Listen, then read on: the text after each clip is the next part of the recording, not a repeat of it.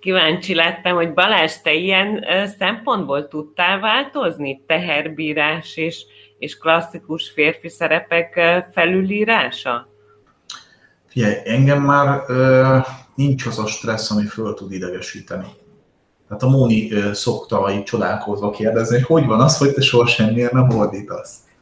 Mert már nincs. Tehát hogy ne, nagyon sokat változtam, és, ö, és egyébként nagyon-nagyon sok férfiből nem nézi ki amúgy a, a felesége válláskor, hogy mennyire jó apa tud lenni az a férfi, aki a karriert hajszolta, amikor még a család egység volt, és rengeteg férfi felnő a feladathoz, onnantól kezdve, hogy hétvégi apukává válik, mert már nincs mögötte az a védőháló, amit az ő felesége a gyerekkel kapcsolatban nyújtott. Tehát igen, én is változtam, és ezért, ezért mondom, hogy az én, én vállásom az igazából egy vala, vala, valakivé vállás, vagy egy más emberé vállást hozott ki, és, és azt gondolom, hogy, hogy szinte mindenki képes változni, csak meg kell dolgozni ezt a traumát, és föl kell ismerni, hogy mi az embernek a saját felelőssége a házasságának a végében, akkor ez tud működni.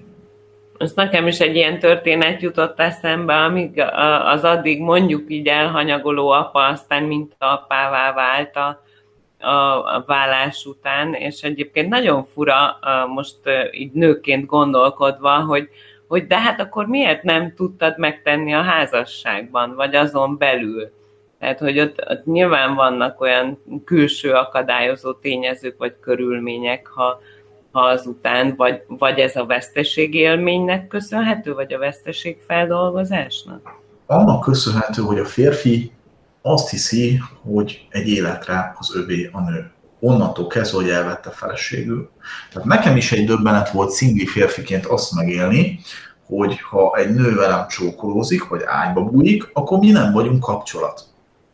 Múnival sokszor is szoktunk ezen nevetni, hogy hát és, és attól még nem feltétlen, mert ugye az embernek az van a romantikus lelkébe, hogy kisgyerekkorában látott egy filmet, ott, hogyha a bácsi meg a néni csókolózott, akkor ők szerelmesek egymásba. Ez most már nem így van. Ez most már egy szexuális aktusnál sem jellemzően így van, sőt azt mondom, hogy jellemzően nem így van. És egy házasságnál a férfi elhiszi a holtomiglan holtodiglant, és belekényelmesedik, és jön az a, az, a, az a kifejezetten tabú megközelítése a férfinak, hogyha megszákolt a hal, akkor minek etessük, és rengeteg férfi rettenetesen igénytelenné és bunkóvá válik a családjával és a feleségével, mert ő tutira veszi ezt a dolgot. Csak éppen ez a dolog, ez távolról sem tuti.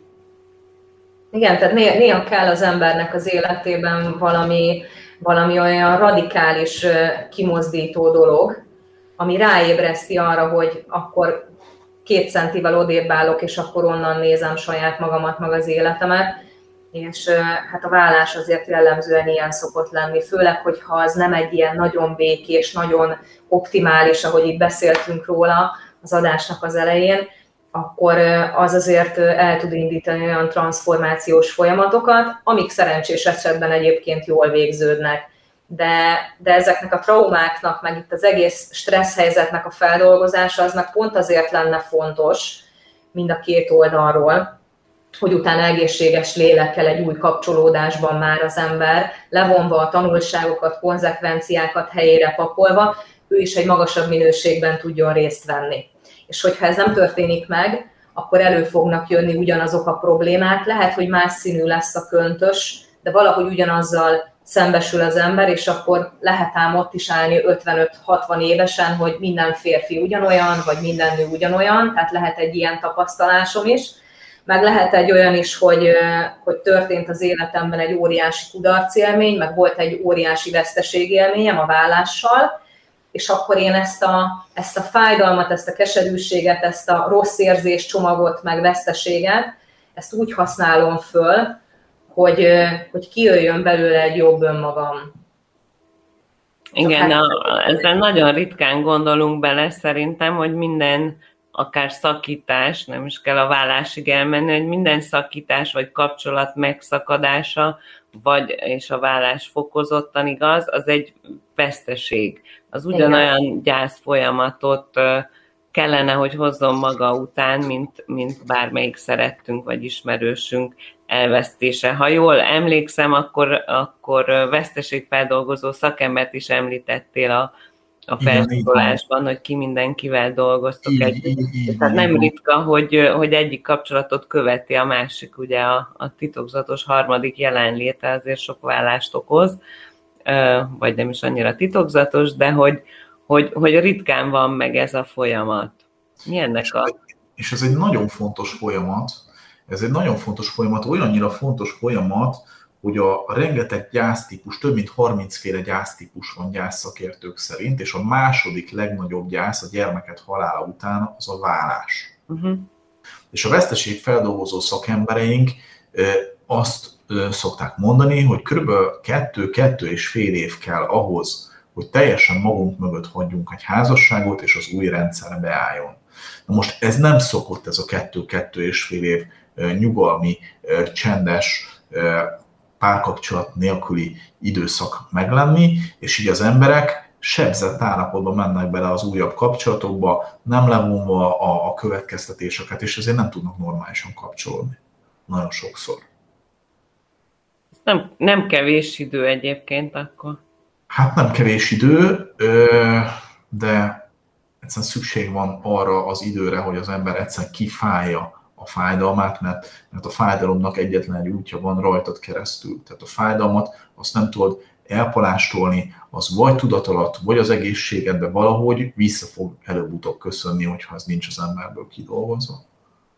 Hát igen, ez a alappszichológiai tétel, hogy a, fé, a fájdalmat szeretjük elkerülni minden módon, mindenféle hasítással, tiltással, tudattalanba nyomással, és a többi. Mi mindent kell átélni még egy ilyen gyász folyamat során? Vagy akár személyesen is, hogy te mi mindent éltél meg? Hát magába a gyász folyamatban ténylegesen szembesülni kell az egykori rossz döntésünkkel. Meg kell emészteni a történteket, itt nincs mese, el kell fogadni a saját változásunkat, el kell fogadni a másiknak a változását, meg kell tanulni látni a másik embernek a nézőpontjait, mert mindenkinek a viselkedése hátterében ott van a saját nézőpontja, és hát én férfiként azt mondom, hogy őrületes veszteség ér egy férfit, aki, aki aki egy családot elveszi. Tehát konkrétan öt darab vesztesége van, elveszti a feleségét, elveszti a gyerekeivel való 24 órás kontaktnak a lehetőségét.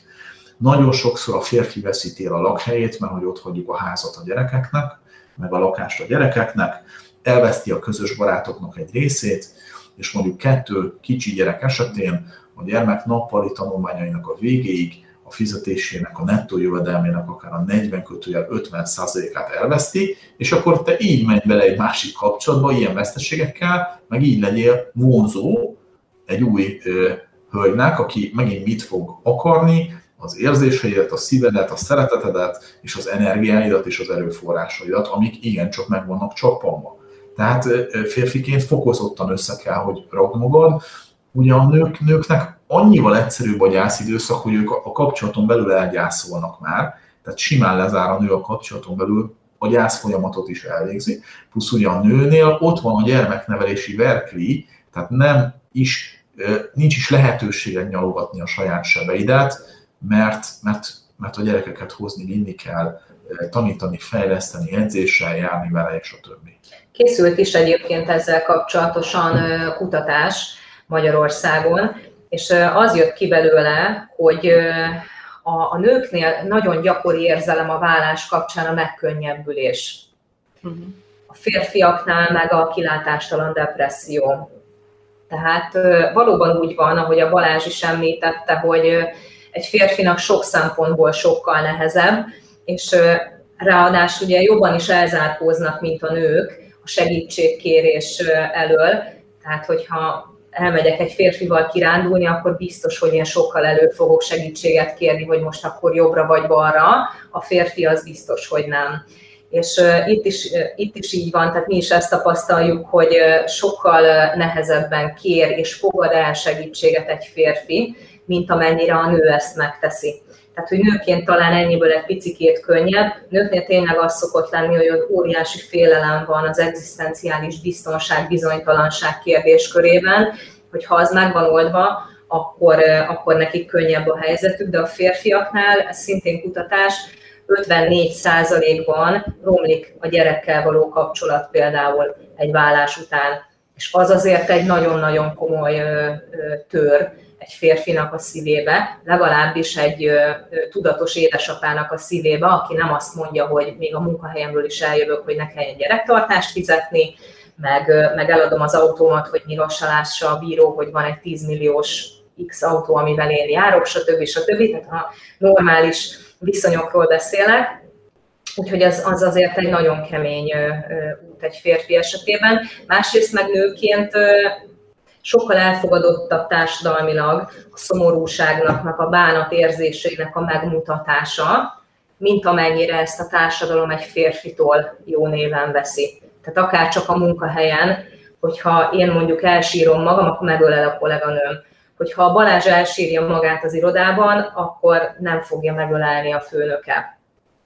Tehát, hogy a férfiaknak még ez is egy, egy plusz nehézség, illetve hát azért a barátnős cserejeken, meg, meg, meg az anyukámmal való beszélgetéskor azért én sokkal könnyebben beszélek a, a nehéz érzéseimről, és ezáltal is segítem a gyógyulási folyamatot, mint amennyire mondjuk egy közös meccsnézés kapcsán, vagy egy közös sörözés, borozás, sportolás kapcsán egy férfinél ez meg tud valósulni. Tehát a férfiak azok sokkal izoláltabban vannak a saját fájdalmukkal, meg veszteségükkel, a férfinál a düh, a haragnak a megélése az, ami társadalmilag elfogadottabb. Tehát, hogyha a Balázs ordít, akkor az oké, okay, ha én üvöltök, az nem annyira oké. Okay az oké, okay, hogyha én sírok, ha a Balázs sír, akkor az nem annyira. Tehát, hogy így le van osztva egy kicsit a, a dolog ilyen, nem akarok szexista lenni, de hogy társadalmilag így működik, hogy van, amit lehet, vagy van, amit kevésbé lehet. Igen, ezzel még nagyon sokat kell dolgoznunk, hogy ezeket fölülírjuk minden szempontból. Igen. Azt gondolom. Két uh, nagy témát emeltél ki, ugye az anyagi biztonság és a, a gyermek.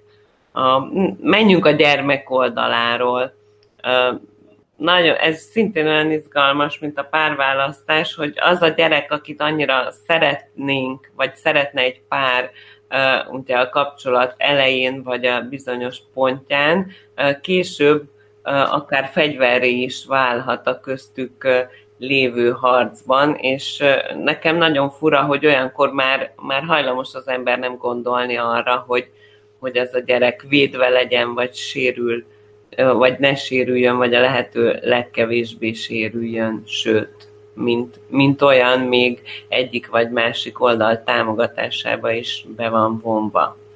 Hogyan le, meg lehet ezt előzni, hogyan lehet megelőzni, vagy hogyan lehet megmutatni az embereknek, hogy ez történik a gyerekkel?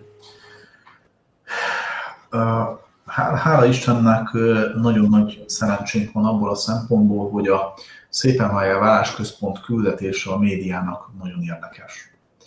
És minden hónapban van egy adott témánk, a múlt hónapban az ellennevelés volt az adott, adott havi témánk, és ellennevelés témában Mónival interjút adtunk a TV2 Tények Plusznak, a Papa Dimitriu Atinával, a Pataki Attilával együtt a Fókuszban szerepeltünk, úgy szintén ellennevelés témában voltunk a Trend FM-en, az Inforádión is a múlt hónapban, meg talán még a Katolikus Rádión is. Tehát egyrészt, ahol csak lehet, beszélünk erről a, erről a lélekgyilkosságról, mert ez egy, ez egy hihetetlen, őrült nagy önzőség és, és a gyermeknek a, a későbbi tönkretétele. Másrészt pedig a honlapunkon a termékeink között találtok egy ellennevelés kezelése 110 perces tréninget, konkrétan rengeteg praktikus, gyakorlati tudnivalóval, hogyha bárki felfedezni véli a gyerek magatartásában, vagy akár a férje, felesége magatartásában, a férfi ugyanúgy hajlamos ellennevelni, mint ahogy a nő, az ellennevelésnek a jeleit, akkor rengeteg technikát adunk arra, hogy mielőtt még becsontosodna ez az egész és elidegenítésbe csapna át, mielőtt még odáig fajulna a dolog, hogy a gyermek nem hajlandó szóba állni a szülőjével, mi az, amit csinálni lehet. Az a, bocsánat, az a nehézség egyébként ezzel a gyerek témával kapcsolatban, amit itt most ö, ö, hoztál, hogy ö, nagyon sokszor a szülő nem is tudja, hogy, ö, hogy a gyereknek most valami baja van. Ennek több oka van, tehát egyrészt nem vagyunk kiképezve gyermekpszichológussá, legalábbis úgy nem mindenki gyermekpszichológus. Másrészt senki nem mondja, harmadrészt ezek azért nem olyan jelek a gyerektől, ami így nagyon így villog a, a gyereknek a feje előtt, hogy baj van, baj van, és hogy a, a mi vállásunk őt negatívan érinti. Egyébként csináltunk is online kutatást a Balázsjal, és képzeld el, hogy hogy azt mondja az embereknek a, a 80 a hogy hát olyan nagyon kicsikét érinti a mi gyerekünket a, a vállásunk. Tehát, hogy nem tulajdonítanak az emberek olyan nagy kaliberű hatást ennek a dolognak, és van egy másik kutatás, ami meg már felnőtt emberekkel készült, akiknek annó elváltak a szülei, és 98%-ban jelölték meg az érintettséget, hogy bizony a szülőknek a vállása az rossz hatással volt rájuk. És ott, ahol nem békés a vállás, mert pedig az esetek körülbelül felében sajnos nem békés a vállás, ott ez az ellennevelés téma, amit a Balázs hozott, ez azért többé-kevésbé az esetek legnagyobb részében, ez döbbenetes, legnagyobb részében elő szokott jönni.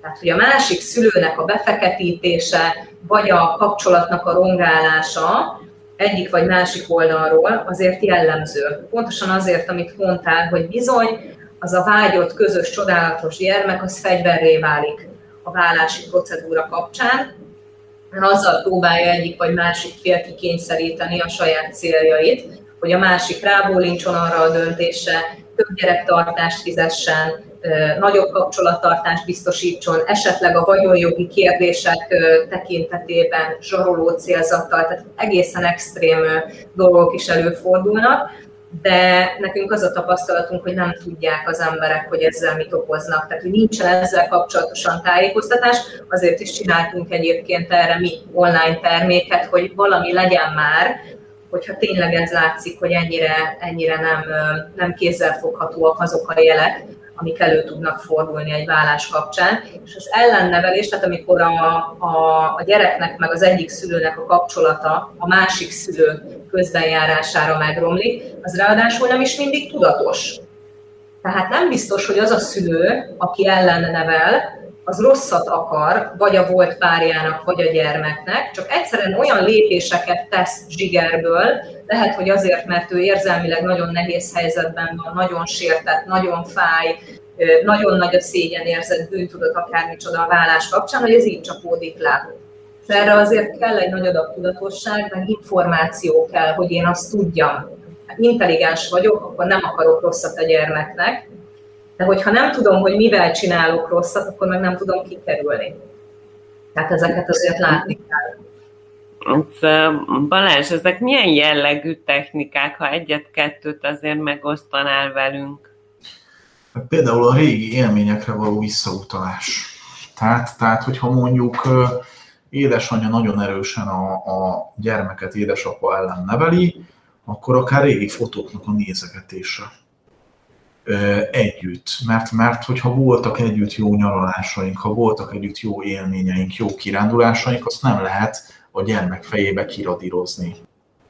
Vagy akár olyan történetek mesélése, ugye a mesélés, vagy akár olyan ismerősökkel való találkozás, aki, a, aki mondjuk édesapát tiszteli, becsüli és szereti, az a gyerekben fel tud villanyt kapcsolni, anélkül is, hogy, hogy azt mondaná a, az édesapa a gyereknek, hogy nézd meg, hogy anyád hogy viselkedik, milyen szituáció van, akkor gyakorlatilag ugyanarról, ugyanazzal a fegyverrel egy másik oldalról elkezdi préselni a gyermeket. Tehát hirtelen most így ezt a hármat. Uh-huh. Tök jó, tök jó. És akkor nincs az, hogy a gyerek végül szülő nélkül marad, mert egyik a másikra, a másik pedig az egyikre. Ezek, ezek a gyerekek ezek nem maradnak szülő nélkül, mert általában mondjuk ki az ellennevelést nagyrészt a nevelőszülők csinálják az édesanyák, mint ahogy a pénzzel való szívózás pedig a külön élő szülő az édesapa szokta elkövetni. Tehát szülő nélkül nem maradnak, egy majom szeretettel rájuk csüngő anyával szoktak maradni általában, és akkor, amikor az van, hogy 30-40 éves nők azt mondják, hogy a legjobb barátnőm az anyám, akkor már így sejtem, hogy igen, elváltál, igen, apád az igen, csak ki lett túrva, és ugye általában az így is van. Tehát szülő nélkül nem marad, csak nem a megfelelő mentális egészséges közegbe nő föl a gyerek, férfi és női mintát látva. Csak nincs egyensúlyi állapot. Nincs, abszolút nincs. Valószínűleg. Körülbelül 10 percünk maradt, vagy nem is egészen 10, még az anyagi oldalt érinteném, ha csak valakinek nincs más javaslata a hallgatók közül, hogy milyen, milyen nagy témát, de azt hiszem, hogy ha, ha még a pénz az, ami nagyon sokszor szóba került, és nagyon-nagyon érzékeny terület, és a gyerek mellett a másik, ami egyébként össze tud tartani egy házasságot, vagy, vagy egy széteső félben lévő kapcsolatnak nagyon sokáig a motorja tud lenni az anyagi biztonság megőrzése, vagy a, akár azt, hogy félrenézünk anyagi okokból kifolyólag, és ahogy Mónika is említette, a vállás egyik legkényesebb pontja, vagy az egyik oldalról az egyik legkényesebb pont az anyagi javak megosztása, az anyagi biztonság. Azon kívül, hogy a jog nyilatkozik erről, vagy valamiféle irányt ad, hogyan lehet igazságot tenni? Tudom, ilyen nagy kérdéseim vannak ma, de de mivel, mivel alapozunk, és lesz még két része ennek az adásnak, amiben majd a gyerekekkel fogunk, és, az, és egy ügyvéd hölgyel is fogunk beszélgetni, úgyhogy most ma nagy kérdések marad, jutottak rátok, szóval hogyan lehet anyagi szempontból jól kérni, jól adni, az egyensúlyi helyzetet, ahogy az előbb a gyereknél is kiukadtunk, um, előirányozni, fenntartani, javasolni vagy elfogadni. Azt hiszem, hogy veszteséget itt is föl kell dolgozni, jócskán, de hát ha van tapasztalatotok abban, hogy hogyan lehet azért ebben a kérdésben eligazodni. Hát most egy nagyon közhelyes dolgot fogok mondani, de nem tudok mit csinálni, mert sajnos így muszáj nagyon higgadtan kellene eljárni. Tehát megpróbálni az érzelmeinket valahogy egy picit így a háttérbe szuszakolni, és csinálni magunknak egy pénzügyi tervezést. Mert tehát egy kétkeresős családmodell, amiben nevelünk egy-két-három gyereket, az azért óriási változásnak lesz kitéve a vállás kapcsán, mert lehet, hogy én nőként ott fogok maradni a két gyerekkel, és vagy meg tudunk egyezni egy gyermektartási díjban a volt férjemmel, vagy nem, vagy egy igazságos és méltányos összeget fog meghatározni a bíróság, vagy nem, vagy fogja azt fizetni az én férjem, vagy nem. Tehát, hogy annyira, annyira sok kérdőjel van, hogy mindenkinek azt szoktuk mondani, hogy nagyon-nagyon komolyan törekedni kell a megegyezésre. Azért, mert hogyha van egy megegyezés, akkor, hogyha azt mi szívből, meg észből meghoztuk ketten, akkor valószínűleg ott sokkal kisebb lesz az esélye annak, hogy bíróságra kell majd futkosni, és ott kell megpróbálni érvényesíteni azokat az egyébként ítéletben meghozott egyes, egyezményeket, meg egyességeket. Hölgyeknek tudom javasolni, mert a tartásdíj szokott az egyik fő pont lenni, hogy azzal lehet egy kicsit segíteni ezt a folyamatot, ott szokott az elcsúszás lenni, egyrészt, hogy rarolják egymást az emberek, hogy majd, hogyha te kifizeted azt a tartásdíjat, amit én akarok, majd akkor odaadom a gyereket. És akkor a férfi oldalról meg majd akkor fizetek annyi gyerektartást, ha majd odaadod a gyereket. Tehát ez így szokott kinézni a gyakorlatban. Jogilag egyébként nem szabadna összemosni a dolgot, és annyiban lehet segíteni ilyen szempontból, hogy a férfiak nagyon sokszor azt szokták gondolni, hogy, hogy itt ők, ők most le lesznek húzva anyagi szempontból. És valamikor ez is van a háttérben, és ezt nőként igyekezni kell tisztázni. Tehát egészen konkrétan érdemes akár Excel táblázatban átadni az én volt férjemnek, hogy milyen gyakran kell cipőt venni, mennyibe kerül a hegedű óra, mennyibe kerül nyáron az erdei iskola, mennyibe kerül a fogszabályzó, stb. stb. Sokszor az van, hogy azt hiszi a férfi, hogy a nő azért kér annyi gyerektartást amennyit, mert abból ő majd műkörmöt csináltat meg, meg nem tudom micsoda. Holott a gyerektartás a gyereknek az ellátására van. Tehát, hogyha egy kicsit tisztázzuk a képet, akkor, akkor egy normális férfi az meg azt érteni, hogy igen, valóban a gyermeknek a, az ellátása havi szinten ennyibe kerül. Tehát ezzel lehet segíteni ezt a folyamatot, és érdemes egyébként akár egy vagyonjogra specializálódott ügyvéddel, akár egy olyannal, aki vagyonjogban is, meg családjogban is profi, összeegyeztetni a mi hosszú távú terveinket. Tehát kulcsmomentum, hogy hosszú távra tervezzünk, és ne a hirtelen érzelmek elborítottsága kapcsán döntsünk, mert sokszor az van, most én a női oldalt mondom, majd a Balázs mindjárt elmondja a férfiaknak a, a, az elcsúszási lehetőségeit, meg a nagy banándíjakat. Tehát, hogy a hölgyeknél sok, szok, sokszor szokott az lenni, hogy azt mondja a nő, hogy engem már nem is érdekel a gyerektartása, semmi nem érdekel, csak hadd szabaduljak innen. Csak lehet, hogy ott van a háttérben egy 5 éves, meg egy 7 éves gyerek, akik mondjuk 20 meg 24 éves korukig tanulni fognak, lehet, hogy a, az édesanyának a lakásában fognak maradni, lehet, hogy még az is kérdőjel, hogy itt a lakás téma kapcsán hogy fog lezajlódni a mi vállásunk, meg milyen ítélet születik. Tehát, hogy van egy ilyen hirtelen csak azonnal szabadulni akarok, mert már annyira nehéz eh, attitűd, és magunk alatt vágjuk a fát. Tehát erre mondtam azt, hogy egy, egy komoly pénzügyi tervezés, akár jogi oldalról megvizsgálva, hogy mi a mozgástér, az mindenképpen célszerű. Sokszor azt látjuk, hogy egy ilyen nagyon, nagyon szűkre korlátozott látásmóddal hoznak olyan döntéseket az emberek, amiket utána nagyon nehéz visszacsinálni, akár úgy is, hogyha jogi útra tereljük, meg még drága is. A vállás az egy nagyon-nagyon fontos része az életünknek, amennyiben van szerencsétlenségünk válni, egy hosszú távra szóló, nagyon-nagyon felelős folyamat, és ennek a folyamatnak a lehető legoptimálisabb lekoordinálásában segít az étemmel elvárás központ. A férfiak és a pénz viszonyáról mit gondolsz? A férfiak és a pénz viszonyáról azt gondolom, hogy tipikus hiba az, hogy túlvállalják a férfiak magukat.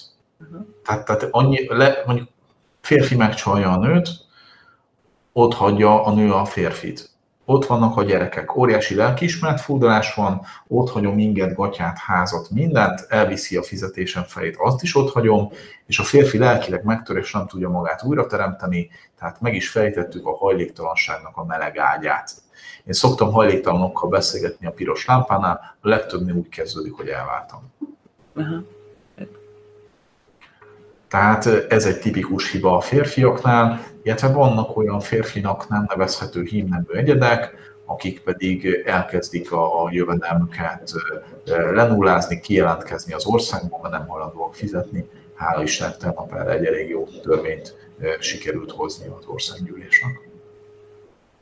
Erre vonatkozik. Te mi, milyen útravalót adnátok? Nagyjából lejárt az időnk. Tegyük fel azt a helyzetet, hogy az embernek először fordul meg a fejében, hogy én itt hagyom ezt az embert, vagy itt hagyom ezt a nőt. Elég volt. Át kell gondolni ezt a dolgot, alaposan át kell gondolni. A lelki hiány szemléletből lelki bőség szemléletbe kéne először is átváltani, és megnézni azt, hogy mi az, amivel rendelkezem, mik azok az erőforrások, amivel családként rendelkezünk, nem pedig az, hogy mi az, ami hiányzik. Viszont elmondanék egy viccet zárszóként azoknak a hezitálóknak, akik a gyermek nagykorúságára várnak, hogy majd ekkor, majd akkor meglépem, és már évek óta se intimitás, se kedves szó, se semmi nincs, és nagyon sok ember ér így. A székely házaspár elmegy a bíróságra válni, 90 évesek, és a bíró az kiakadva kérdezi, de hát miért éppen most? Hát azért, mert meghaltak a gyerekeink. És ez nem annyira vicces, de nagyon morbid és nagyon valószerű. Mert számtalan rossz házasságot húznak addig, majd ha a gyerek leérettségik, majd ha a gyerek lediplomázik. Az én végszavam az, hogy az élet ahhoz, hogy boldogtalanul éljünk, túl rövid. Az élet arra való, hogy az ember jól érezze magát, és jól éljen benne, és ehhez megfelelő társas kapcsolatban kell, hogy létezzen. Ez, hogyha megvalósítható a házasságon belül, az a világ legjobb dolga, ha nem, akkor jobb egyedül, mint egy társas magájban élni. Köszönöm szépen. Moni, női oldalról? Igen, én ugyanezt akartam mondani, így a, gondolkoztam, még a Balázs beszélt, hogy lelövi az összes mondatot, amit én is szeretnék mondani, de egy picikét másképpen megfogalmazom, tehát, hogy, hogy valóban, tehát, hogy nagyon rövid az életünk, és, és van egyfajta rossz szemléletű spiritualitás, amikor azt mondjuk, hogy nekem minden jár, és akkor most carpe diem, és én azt mondom, hogy érdemes egy picit a, a szempontjainkat, a perspektívánkat megváltoztatni, és azt megnézni, hogy van-e még bennünk, kettőnkben annyi erő, hogy tudjunk adni egymásnak, meg magunknak is annyi örömöt, lehet, hogy majd a traumáinkon, meg a nehézségeinken ö, ö, túljutva, amiért megéri. És és hogy, hogy vajon melyikkel járunk együtt. Tehát én közgazdász vagyok egyébként, célszerű egy, egy költség-haszonelemzést csinálni, hogy, és ez nem csak egy gazdasági oldalról megvilágított dolog, hogy van-e abban a kapcsolatban még annyi muníció, amit, hogyha mi hadrendbe állítunk ketten, akkor abból ki tudjunk emelkedni abból a nehéz helyzetből, amiben vagyunk, és tudjuk folytatni egy, egy megerősített szövetségben, mert valóban, tehát, hogy az életnek egyszer vége van, és nem mindegy, hogy mennyi örömöt raktunk vele. Meg én szoktam egyébként mondani, hogy a, az embernek az értéke az mindig annyi, hogy te mennyi örömet tudsz adni másoknak. A férjednek, a feleségednek, a gyerekeidnek, a körülötted lévő embereknek, és lehet, hogy abból a szempontból érdemes ezt megnézni, hogy tudunk-e még adni mi egymásnak, vajon.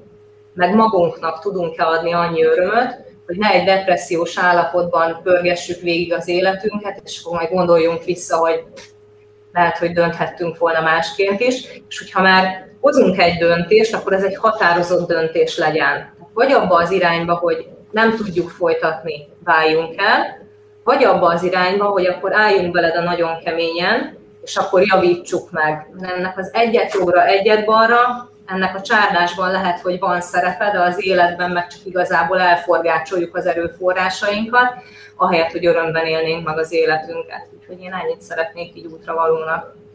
Én nagyon-nagyon szépen köszönöm, hogy itt voltatok, és hogy egyéb nagyon őszintén megosztottátok a élményeiteket és tapasztalataitokat, úgyhogy remélem, hogy mindazok, akik hallgatták, nézték ma, vagy ezután fogják majd meghallgatni és megnézni, a 30%-on fognak majd javítani egy picit, vagy a, a fennmaradó százalékból a szépen válók közé fognak tartozni, úgyhogy én nagyon-nagyon sok sikert kívánok a munkátokban, és ahogy már az előbb mondtam, fogjuk folytatni a Szépen Váljál sorozatot.